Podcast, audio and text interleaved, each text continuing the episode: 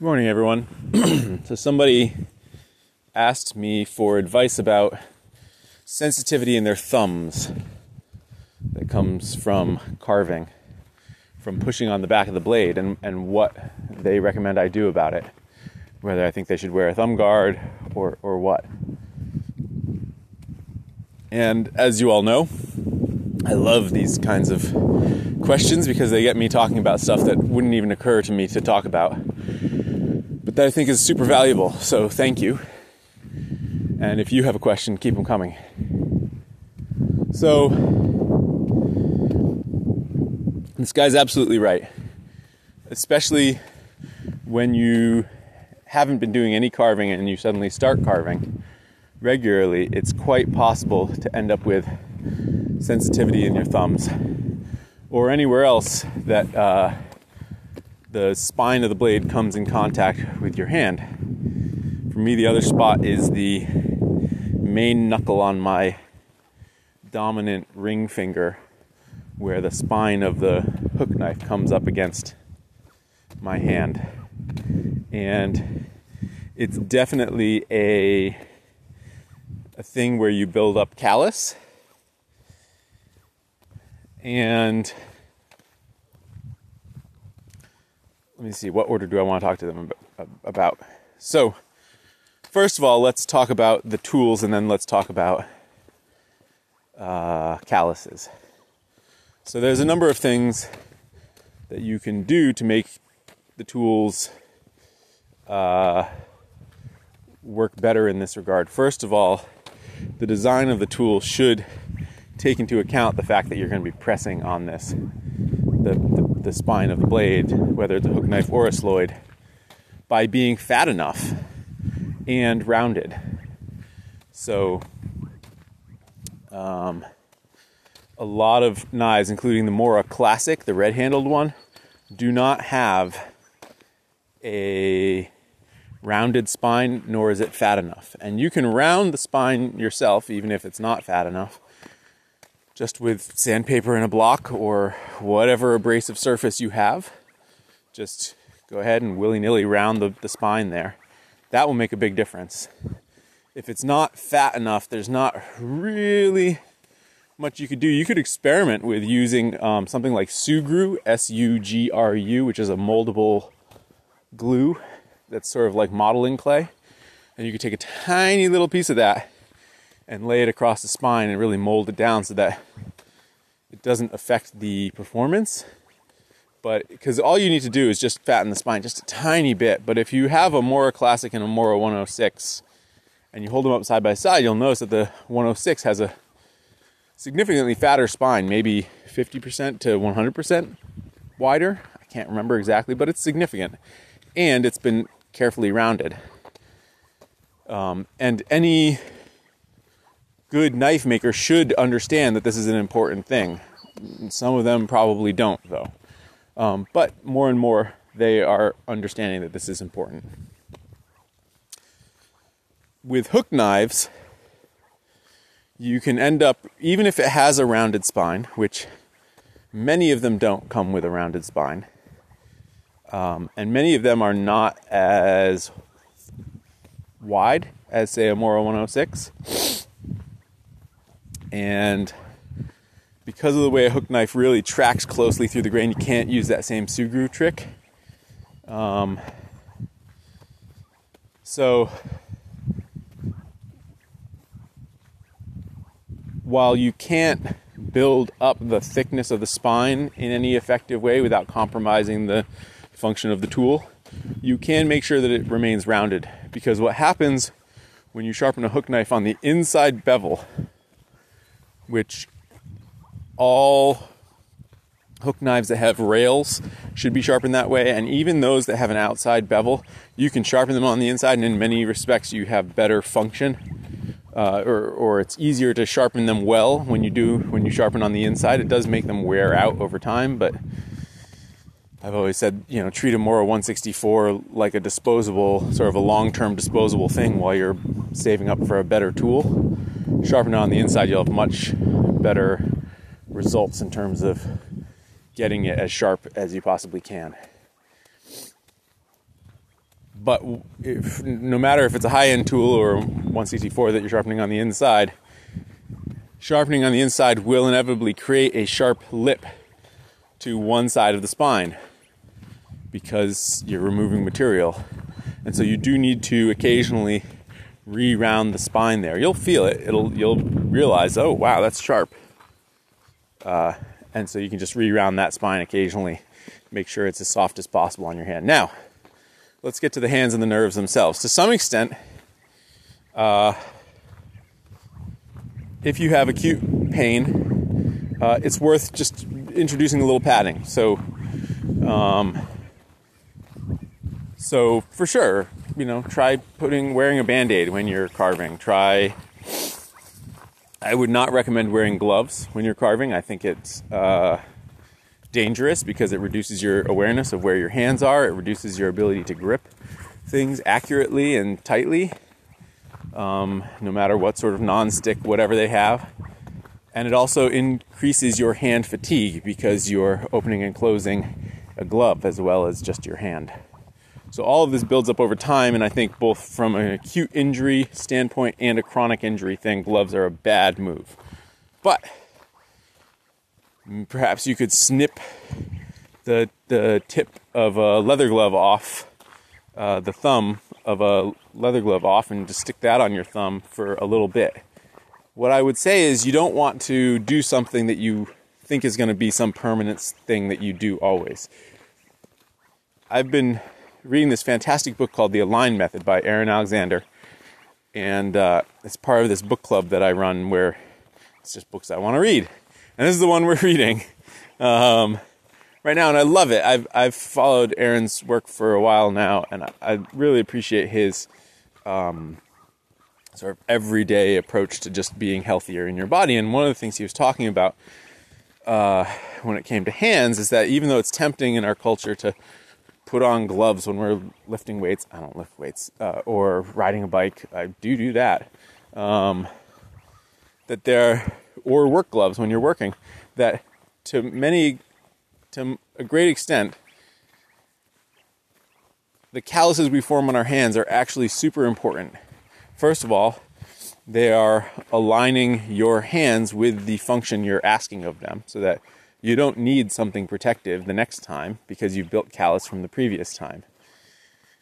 But he also told me some stuff about calluses that I didn't know. I'd always assumed that calluses was just a layer of dead cells that built up and it you know was essentially cushioning.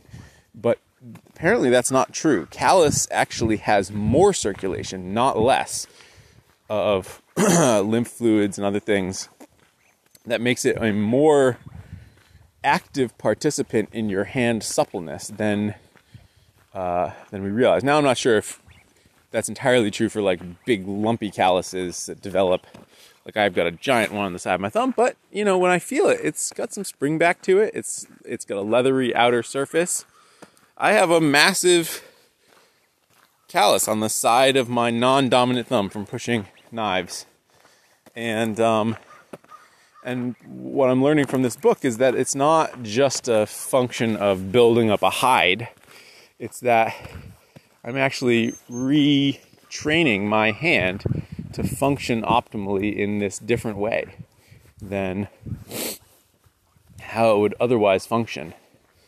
Um, so I tend to not wear gloves or protection of any sort. If if I get a cut, then I'll definitely wear a band-aid over it just to allow it to heal, and sometimes that's a pain. But um, but if you are going to uh,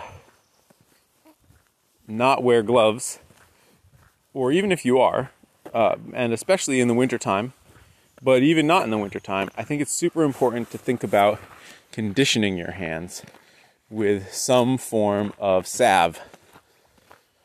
Uh, I just totally trashed my hands yesterday working in my in law's garden and, and stacking two cords of wood for them. Uh, and the combination of those things left my hands just like sandpaper. And so I put on some of the beeswax jojoba oil salve that I make to finish my spoons. and I let it soak in. The thing I like about that versus other salves that I've tried is that it soaks in pretty quick. I've had other salves where, um, you know, I'll sit around for half an hour and my hands are still slippery from them. And so I'll put them on and go to sleep and wake up and my hands feel a lot better. But this stuff soaks in in 15 minutes, say. I'm just going to draw a number out of a hat. And so I can do it during the day. One of the things I like about finishing the spoons as I make them is that it introduces these little bumps of salving my hands throughout the day in small amounts and it's maintained the suppleness of my hands. I don't have cracked cuticles the way I sometimes would prior to this. So for me, it's built into the spoon carving process, but I think it's worth everyone just making a tin of this stuff and applying it to your hands as you're building up callus because you know we forget that our the palms of our hands the or our skin in general but really the palms of our hands that develop this callus that it is living tissue. And the callus that forms is not just because some tissue has become dead. It forms as part of a process of remaining hydrated appropriately, and that happens from using salve. So, if you have that nerve pain in your thumbs, I would say make sure the spine of your knife is well rounded, make sure it's wide enough if you're using a knife that doesn't seem like it's as has a wide round spine. I, like i don't know what the beavercraft knives look like or anything like that. I'm sure there are some knives out there that are not well designed. Well get a different knife because even a slight change in thickness of the spine will drastically reduce the pinpoint pressure on your thumb. The other thing i would say is make sure that it's well rounded. And I would say you can put a little padding on your thumb, but don't plan on that being the solution. That's the stopgap to get you to let the nerve pain die down. And perhaps it would be better to just pause with the carving until you feel like your thumbs have recovered. I would salve your hands and promote the buildup of callus on your hands. Okay, now we're getting into some of the stuff that is all connected, but it seems counterintuitive. I would make sure that you are properly hydrated. If you can bump up your intake of water, that will almost certainly help the nerve function of your body I would make sure that you're getting the right amount of sleep, the right amount of nutrition, and that you are stretching out your body all over, not just your hands. You make sure that you're not getting nerve sensitivity in your fingers because everything leading up to it, connecting back to the rest of your body, is super tight. You don't want that, so make sure you're stretching things out. Next, let's look at your knife itself. The duller your knife is, the harder you're going to be pressing on it to push it through the wood. So, any amount that you can, it's breezy, but the breeze is warm. so, any amount that you can be improving the quality of your sharpening, that's going to improve uh, hold on, I gotta take a photo of this beautiful turnaround point to my walk here. Um, that's not what I want. I want. Come on, Willow, let's go. Let's go.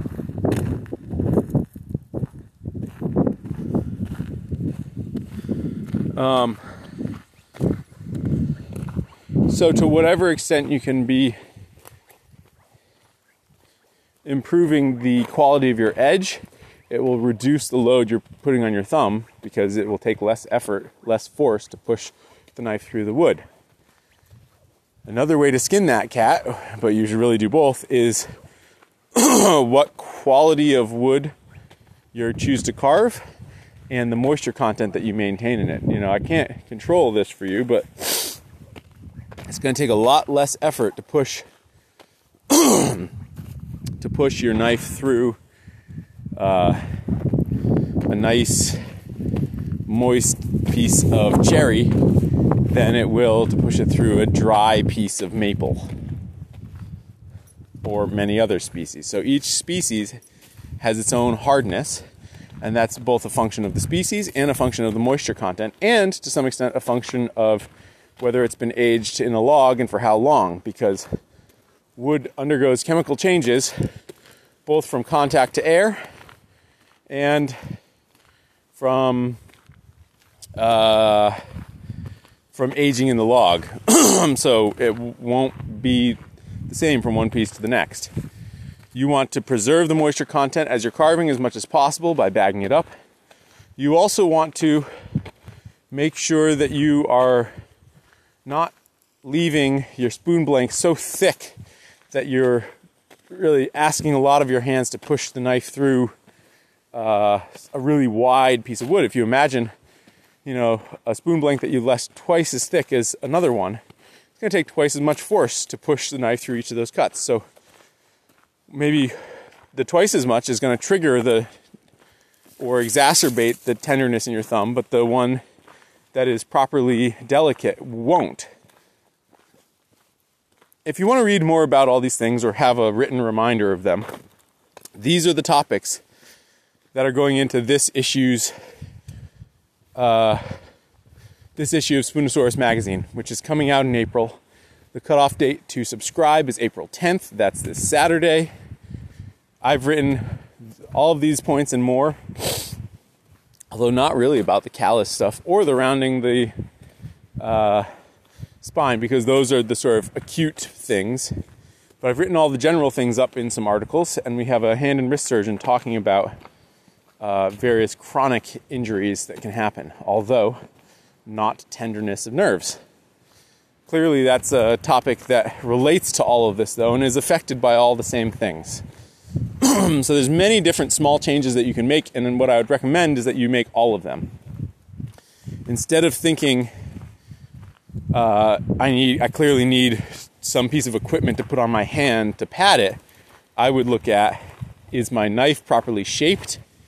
Am I uh, maintaining the suppleness of my hands with some sort of salve? Is my knife properly sharp? Am I carving wood that is excessively hard or tough or air hardened or excessively mm, wide? And I think if you get all of these things into alignment, you know, am I Am, have I stretched out all the way through my back, through my arms, that sort of thing? Am I properly hydrated? Am I sitting in a good posture? Get all those things aligned. You won't need thumb protection. and perhaps you have an acute thing that needs time to calm down, and so take some days off from carving to let that happen. But the fact that it happened at all is an indication of imbalance. And if you don't address those imbalances and change your practice, it's just going to come right back. And what's worse, if you come up with a solution like padding your thumb and you don't change those practices, you're going to continue to exacerbate the problem even though you might not recognize it in the moment. Because if you don't address the root causes and you just stick a band aid on the thing, the root causes are still being uh, triggered and the problem will continue to get worse. I hope this helps. If you guys ever have uh, other questions relating to spoon carving, I love to talk about it. Feel free to reach out and ask. Thanks for listening. Talk tomorrow.